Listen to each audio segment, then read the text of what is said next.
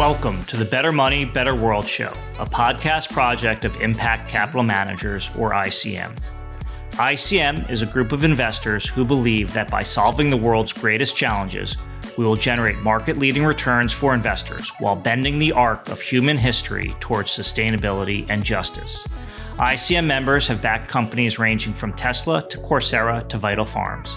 Collectively, ICM's 60 members manage over $12 billion.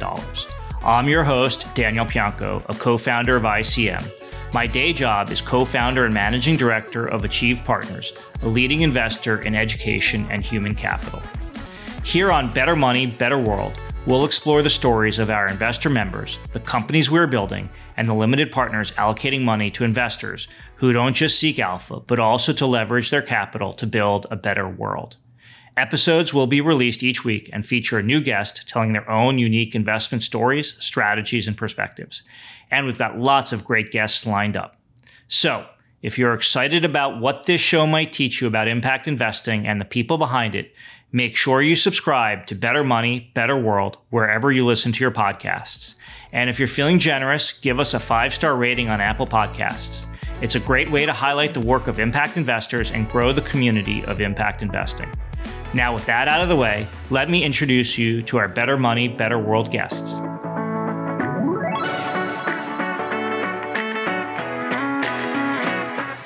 Lumos Capital Group invests 10 to 30 million dollars into growing companies defining the future of learning and work.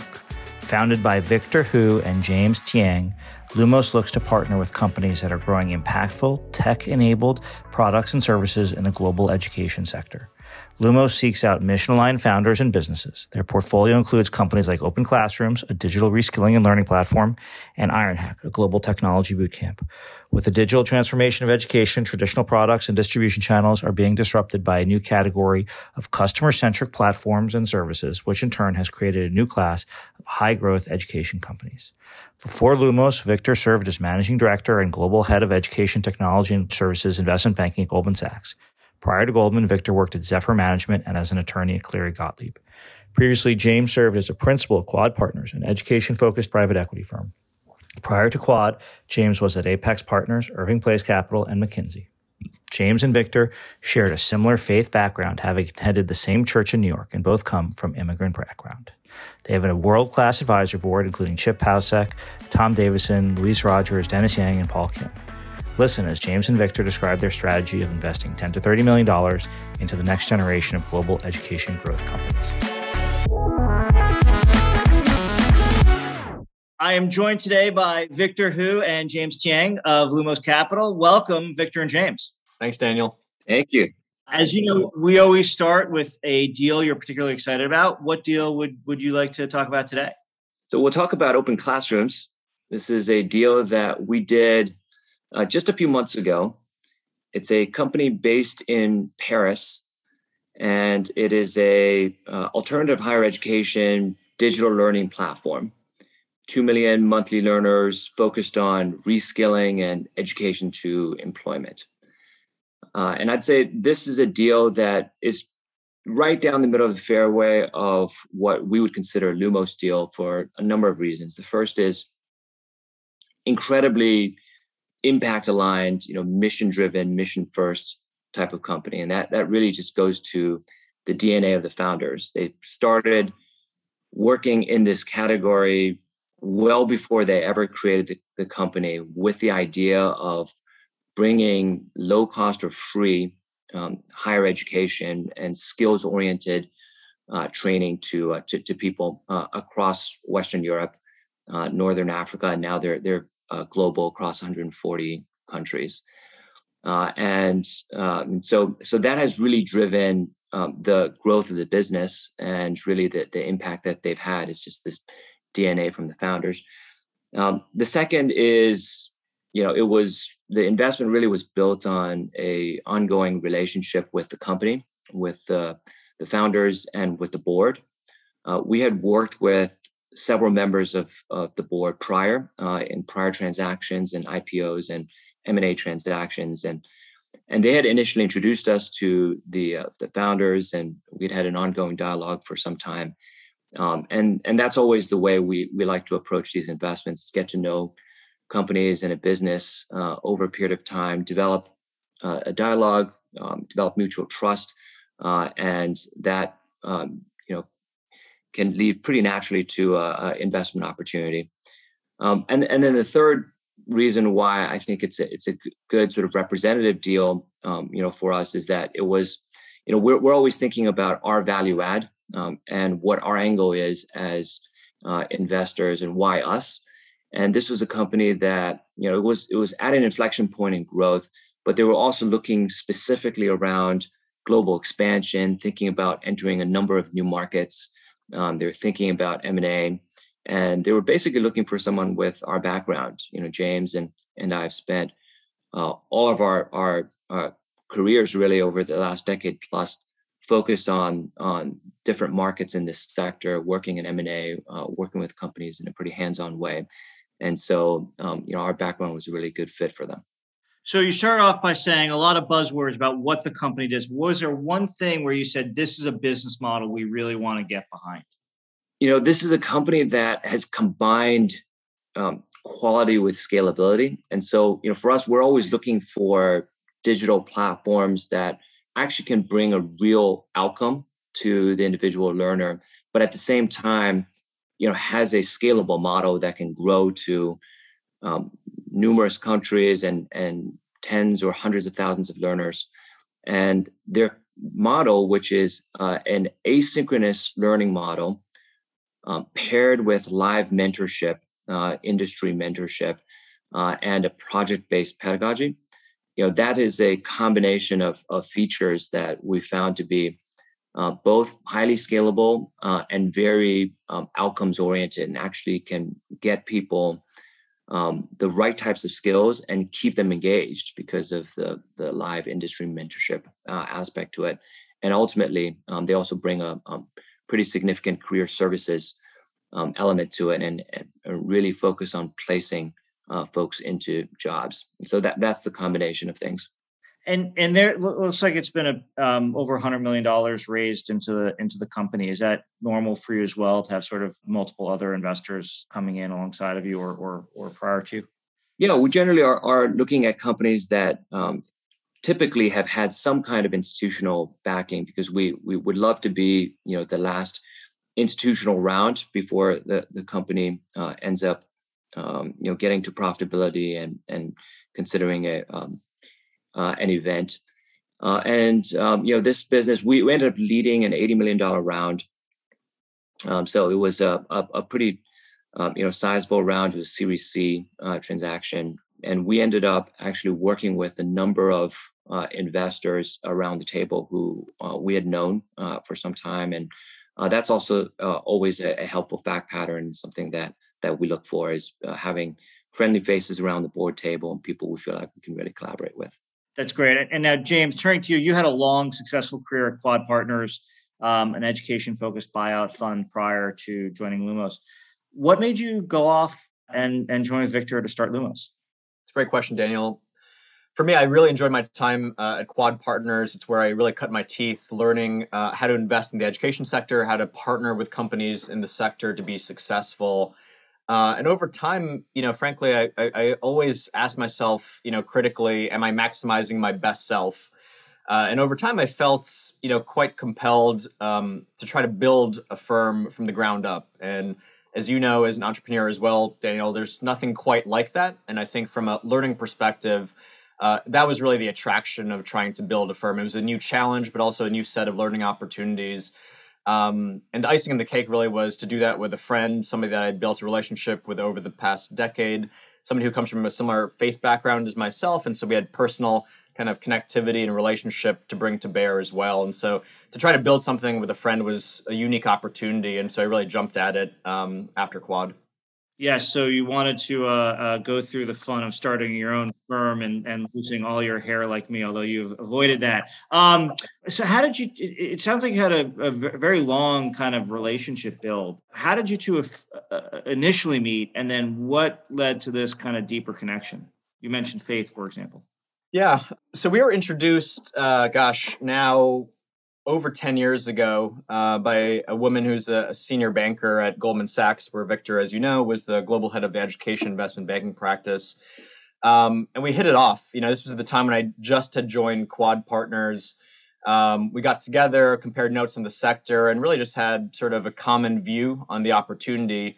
As you recall, when when this industry started to take shape at that point in time, you know, we didn't have an iPad, right? There was limited technology that uh, looks like what we have today. At the same time, I think all of us have seen such a groundswell of opportunity in terms of what disruption and innovation can mean for the sector the personal pieces for us, you know, number one, shared faith. Um, you know, we actually attended the same church in New York City uh, at different times, and so that was one point of connection. Also, was just you know the story around why education matters to us. You know, we have family members that come from the education sector. Uh, we've seen sort of impacts um, in terms of what education meant in terms of that transition as you know call it immigrants that came into the us for example uh, from our parents' generation and before that even. Um, so all these things kind of you know really built a, a, strong relationship that lasted over years to the point where we started to think about you know what could a business opportunity look like, and that's what Lumos is today. That's great and and really uh, uh, uh an amazing founder story. Now, Victor, you led Goldman Sachs' education group and were part of some of the most important IPOs and the like uh, at, at running that practice do, do you think that that is a driving force for why you're able to get into some of these transactions like open classrooms? Well, while I was at, at Goldman, I certainly um, you know did have the the opportunity to uh, work on on some really interesting uh, deals and transactions in the sector, and really benefited from uh, the growth of the space over time. You know, as as you know well, Daniel, when we we all first got started, uh, you know, back in the day, you know, the the investment activity in this space was quite small relative to the size of the industry. Um, the entrepreneurship was was also um, you know quite small uh, relative to to certainly what it is now. But uh, it's just grown uh, in such an incredible way over the course of the last you know decade and a half, um, and you know all of that activity around that space um, ended up leading to some really interesting transaction opportunities and um, and, and I ended up having the opportunity to, to meet and work with um, entrepreneurs all around the world uh, in this space who, um, um, you know, I, th- I, think what's really distinctive about working with companies in the sector is so many of them, you know, have those those uh, compelling personal stories and, and, and really incredibly uh, deep rooted, you know, belief in the power of education. So they they are they're so mission driven and mission minded um, and that's just a really exciting, you know, thing to uh, spend our days working with uh, entrepreneurs like that. Um, but but that certainly was, uh, you know, a, a important thing, you know, for us as as we saw the sector grow over the course of the decade, saw you know opportunities in the market. Uh, you know, and James and I sort of had a a, a very aligned view of, of where things were going, and, and um, that's how we we came together. Now, you mentioned a few times sort of uh, how we've all grown up. We actually have all grown up in this industry to a large extent, um, and three of us have known each other for a long time. You know, there was more money invested in ed tech in 2021 than all of 2020, and that was almost twice uh, the prior year, and was a record year in of itself. Can you talk about why you think ed tech is now in a different place and able to support your strategy? Yeah, ha- happy to. Um, I, I think that that it really is a confluence of multiple trends, you know, going on um, at the same time. Many of which uh, actually are, are much broader based, um, you know, just technologically driven trends, as James mentioned, you know, earlier. The the growth of uh, broadband, the growth of you know personal devices and and the smartphone, mobile generally, uh, and cloud based, you know, computing. All of these things being adopted by the individual, uh, the individual consumer, the institution, the school, uh, you know, the, the, the company, the university, um, has uh, has has all led to uh, a lot of this new, you know, innovation, entrepreneurship.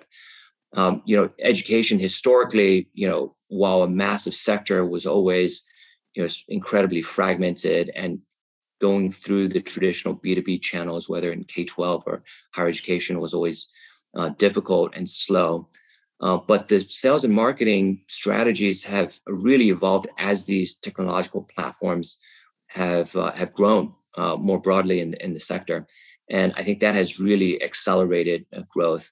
And then I, th- I think that that there's just an incredibly uh, strong focus today. Uh, I think greater awareness today relative to a decade or two decades ago on you know the importance of human capital developing human capital from just a public sector perspective the investment that's come into the space but also certainly uh, from the consumer's perspective of you know education being really the key to longer term you know economic opportunity. Uh, and so i think the investment uh, in this space uh, at the individual level uh, both in developed and, and especially in developing markets uh, really is as an all, all-time high can you talk a little bit uh, a little bit about that because a lot of your investments do have a global component and how uh, that fits into your investment thesis?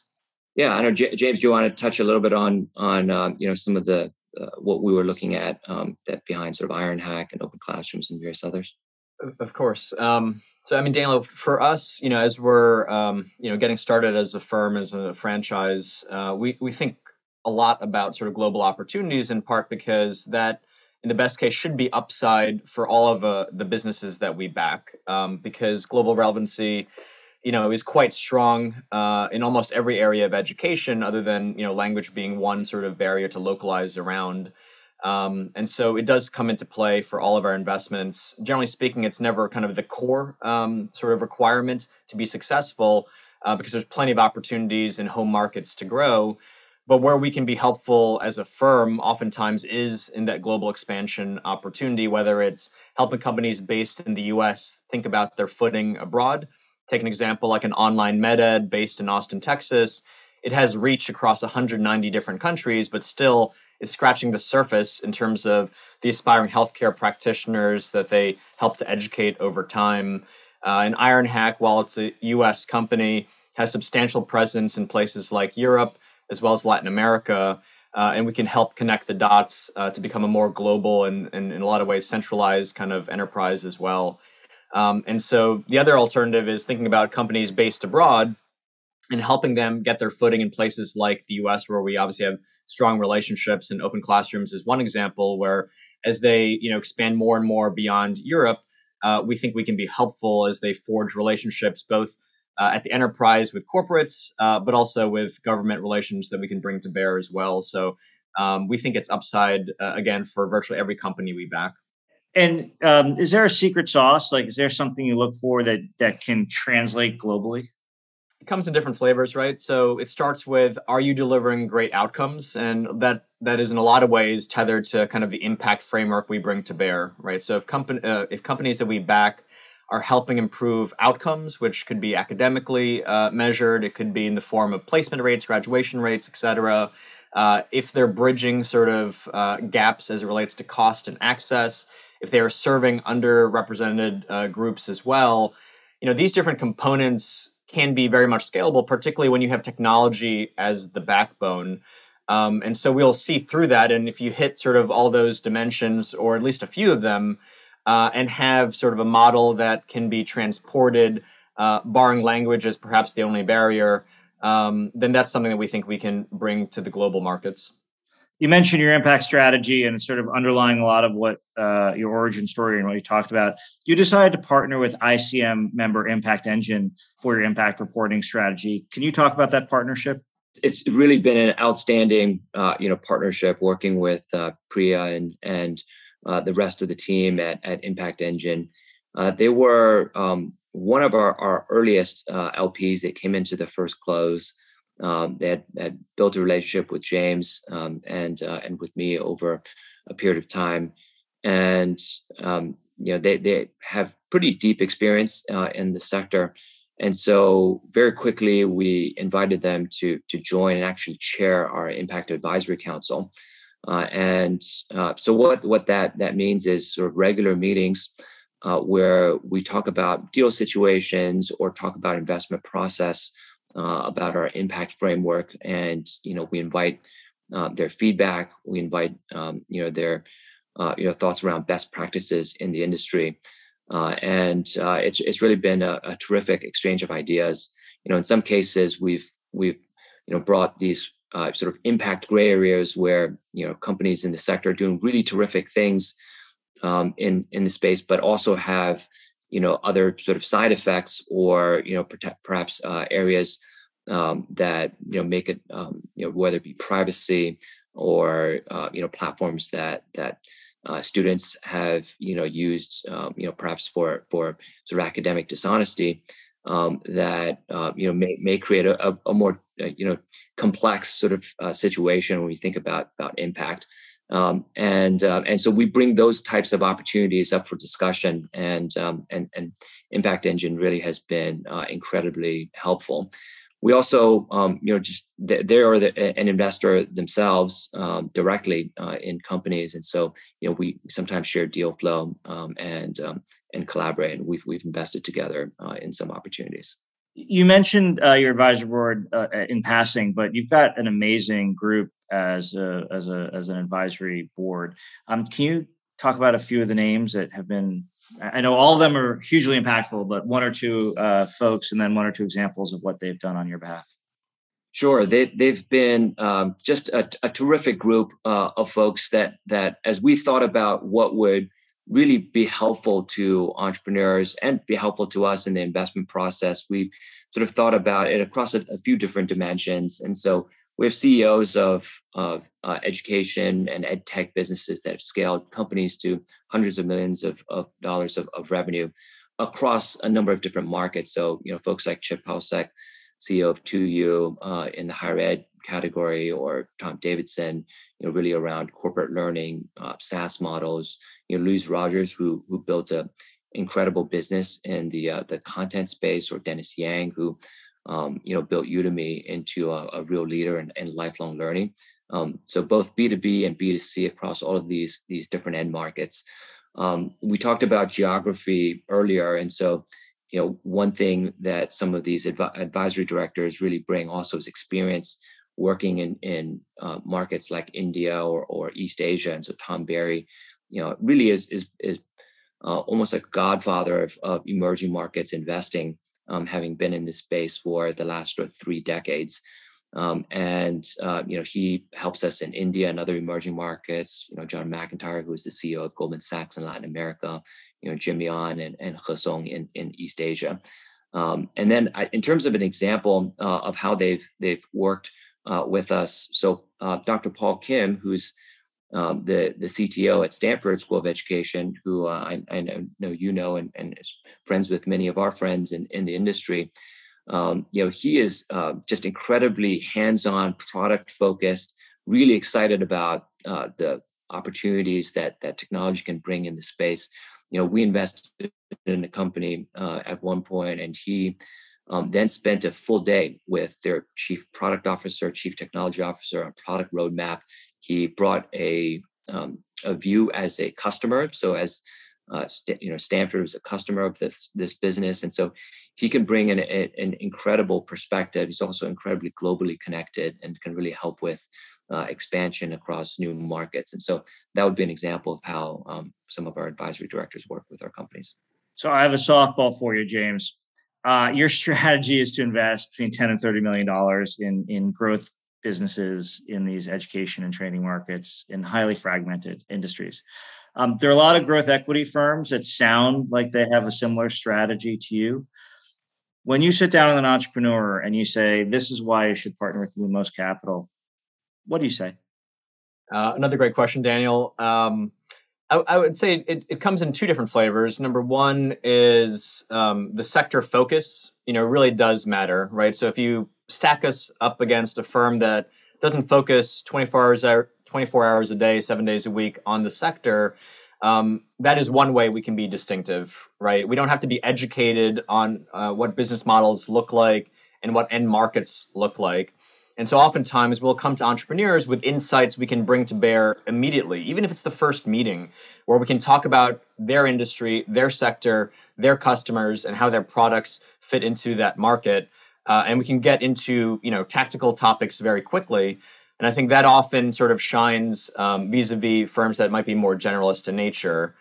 And the other piece would be, you know, there's obviously a growing number of firms um, that touch on the sector of education and human capital development. Um, all of them are our friends, frankly, and we think it's synergistic to be in the ecosystem together.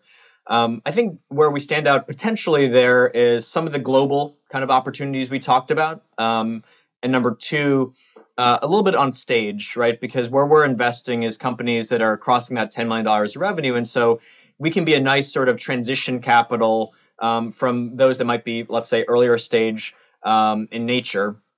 And so this growth stage that we've defined for ourselves, uh, we think we have a lot of case examples from our track record that demonstrates how we've built companies that have approached cross $10 million of revenue and then accelerated to 30 50 100 plus million dollars.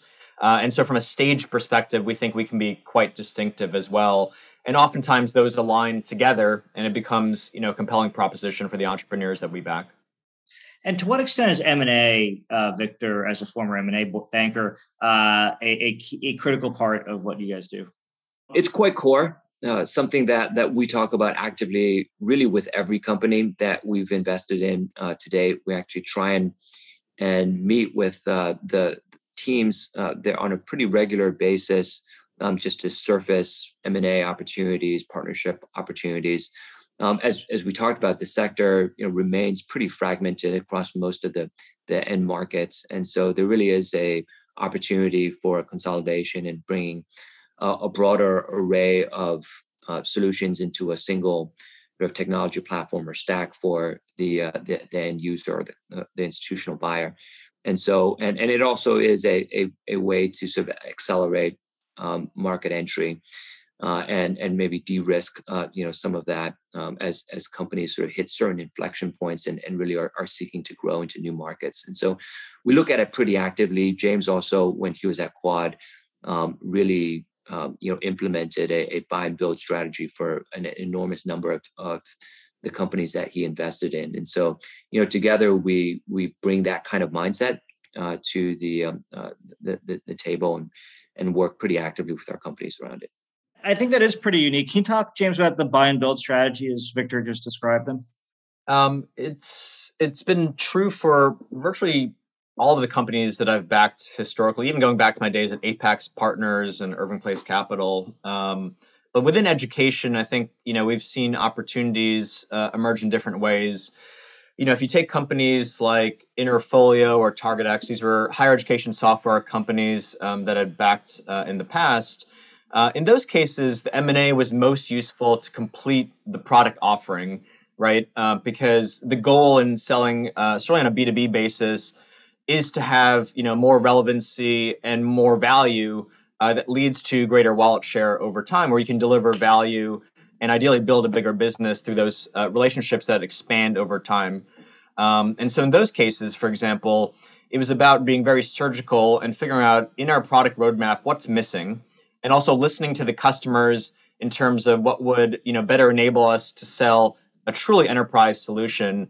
And then you know making the decision whether you build it which might take a few years to you know get beyond mvp into something that really sort of slots into uh, your product or you know buying. And in buying you also buy a customer base that can be impactful and lo and behold there are oftentimes you know synergies um, that actually you know um, hit the, the cost side as well and so it becomes a very powerful tool if done well i will say that you know uh, m&a also has um, consequences when you don't get integration right, when you don't retain talent, uh, and you don't think through these uh, issues in the roadmap, you know, sort of post integration before you even complete that deal. So it can be quite challenging as well. But when you build that playbook and find the right companies and partner with the right teams, uh, it's been transformative, even if it's just latching onto a certain product area. Uh, in other cases, it's about consolidation, as Victor mentioned as well and so you take a company like TaskStream now called Watermark, and we grew from you know 400 plus customers to 1,400 in a matter of 18 months uh, by implementing uh, a pretty aggressive uh, consolidation uh, strategy. But you know, in so doing, needed uh, a new CEO that had that sort of go uh, that muscle built in to be able to do it well. and so it does take the right team, it takes the right thought process, but we've seen it work out quite well. You're you're a great mix of product, uh, organic product growth, and M and A. How do you measure outcomes across such a broad array of companies, um, and and uh, tracking the impact metrics that you worked with Impact Engine on? Yeah, it's it's quite uh, bespoke um, for each company, but it does sort of fit within a common framework. You know, we think about uh, quality, uh, number one, uh, access, number two, and equity, uh, number three, um, as sort of the three pillars uh, of our impact framework, which we then, um, for each company, you know, we think about um, bespoke uh, metrics um, for that company's end market and business model that makes sense um, across these dimensions. Not every company will, um, you know, hit all three um, in a meaningful way. Uh, some of them, you know, perhaps are more focused on accessibility. Perhaps some are address, um, you know, equity in, in a more direct way. Uh, but that's sort of how we we've looked at it. And as James mentioned earlier, you know, across, um, you know, these uh, these areas, you know, we we do look at uh, you know things like um, you know graduation rates, uh, like uh, salary bumps, um, as uh, you know retention uh, and and various other other aspects of of quality in terms of of access. We we certainly look at cost relative to alternatives. Um, and then we think about the the all-in sort of total cost of ownership, if you will, um, and return on on education for the the, the end consumer. Um, and so uh, it is qu- it's quite different depending on whether it's a B2B model or B2C model, or in, in some cases B2B to C or B2C to B. Uh, but uh, uh, we did we design it on a, a, pretty bespoke basis. That, that was a bit of an alphabet soup. Um, you just when you look at it, it's it's you're selling to universities, and then the second one was you're selling to consumers directly, and then sometimes you're selling to third parties to sell to consumers and third parties to sell to investors. Am I getting, or, and third parties to sell to school districts or schools? Am I getting that right? We've oftentimes seen these companies as they've grown, you know, for example, initially in, in the B2C world, for example, um, they then end up over time as a second um, stage of growth, uh, creating a B2B or enterprise business. And oftentimes that go to market motion was B2C to B. Uh, in other words, the end users in that particular market um, created the demand um, for the institution ultimately to buy. Uh, oftentimes, we see this in K 12 market with companies that um, have initially sold to teachers directly um, and offered um, maybe freemium models to teachers. And then at some point, the teachers all get together. There's a, um, a significant user base, and then the district wants to buy a tool or the platform uh, to to uh, enable it for you know the broader base. Is this part of why ed tech is is seeing so much interest right now? Is because institutions are starting to buy in greater. You know, you're not just getting a B 2 C type of market, but you're getting sort of a broader market. Can you talk about that evolution a little bit?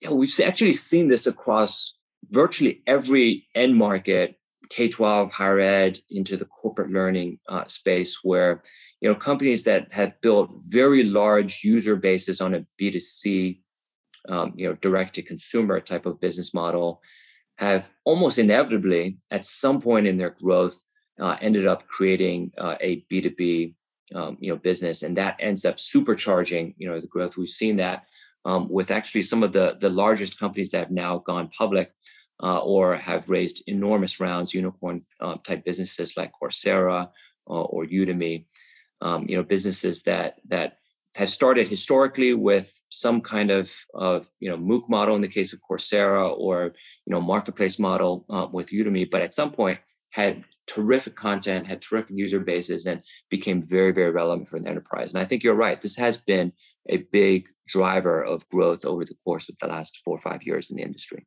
Yeah, the, the MOOC died and begot sort of this B2B type hybrid educational institution with Coursera and the like. So it, it has evolved pretty dramatically.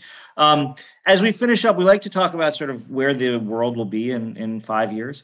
Usually we talk about the, the size of ICM, but I'd like to ask you a slightly different question. Uh, today in the US, there are about five, depending on how you count them, publicly traded ed tech type businesses in five years, how many publicly traded ed tech businesses will there be? At least 50. So 10x in terms of market cap. I think 10x in terms of, of market cap aggregate um, over the course of um, maybe maybe it's not exactly five years, but in in a pretty short foreseeable period of time, you know, we've already seen over the course of this past year like a, another dozen ed tech unicorns come into the marketplace, and virtually all of the unicorns that have been created in this space were minted as unicorns in the last four years or so. Virtually all of them, uh, and uh, and so you know those companies will uh, eventually get to the public markets. A good number of them, uh, and uh, I, I think right now, you know, from from our count, you know, we're already in the a couple dozen edtech companies uh, globally. If you if you think about the um, the definition pretty expansively, um, and, but uh, I think there's a lot more to come. And and James, now you've got clearly the apex, the unicorns, the deca unicorn, potentially even deca unicorns here in edtech.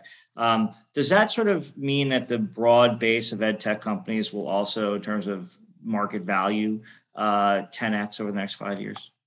Potentially you know, um, I mean, I think there's there's certainly a slowness in the industry that we've seen um, over the past ten plus years, right? At the same time, there's a lot of capital that will help drive that growth, and frankly, the, the the need and the use cases are as relevant as ever, right? The pandemic has certainly showed us that in terms of um, how vulnerable, you know, generally speaking, we are in terms of how schools are set up, et cetera and frankly, where there's opportunity that has gotten better, um, even through these tougher times. Um, and you know the private markets for sure will be one engine to do that. They'll be a facilitator for putting together companies. They'll be a facilitator for longer hold periods with certain businesses that we've seen that have been just great investments to hold for you know forever.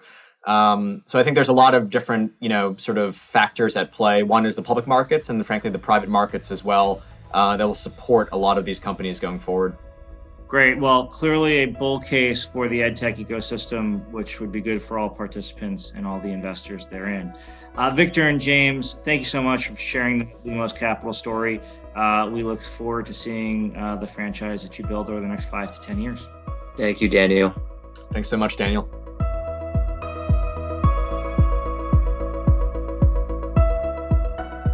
This is Marika Spence, Executive Director of Impact Capital Managers. Better Money, Better World is made possible in part by ICM, a nonprofit network of over 60 best in class fund managers investing for superior returns and meaningful impact across North America and beyond. Our members share a passion for partnering with entrepreneurs and scaling companies that will realize a more resilient, equitable, and sustainable future. If you enjoyed today's conversation, tune in for the next episode of Better Money, Better World. Tell your friends and visit us online at www.impactcapitalmanagers.com.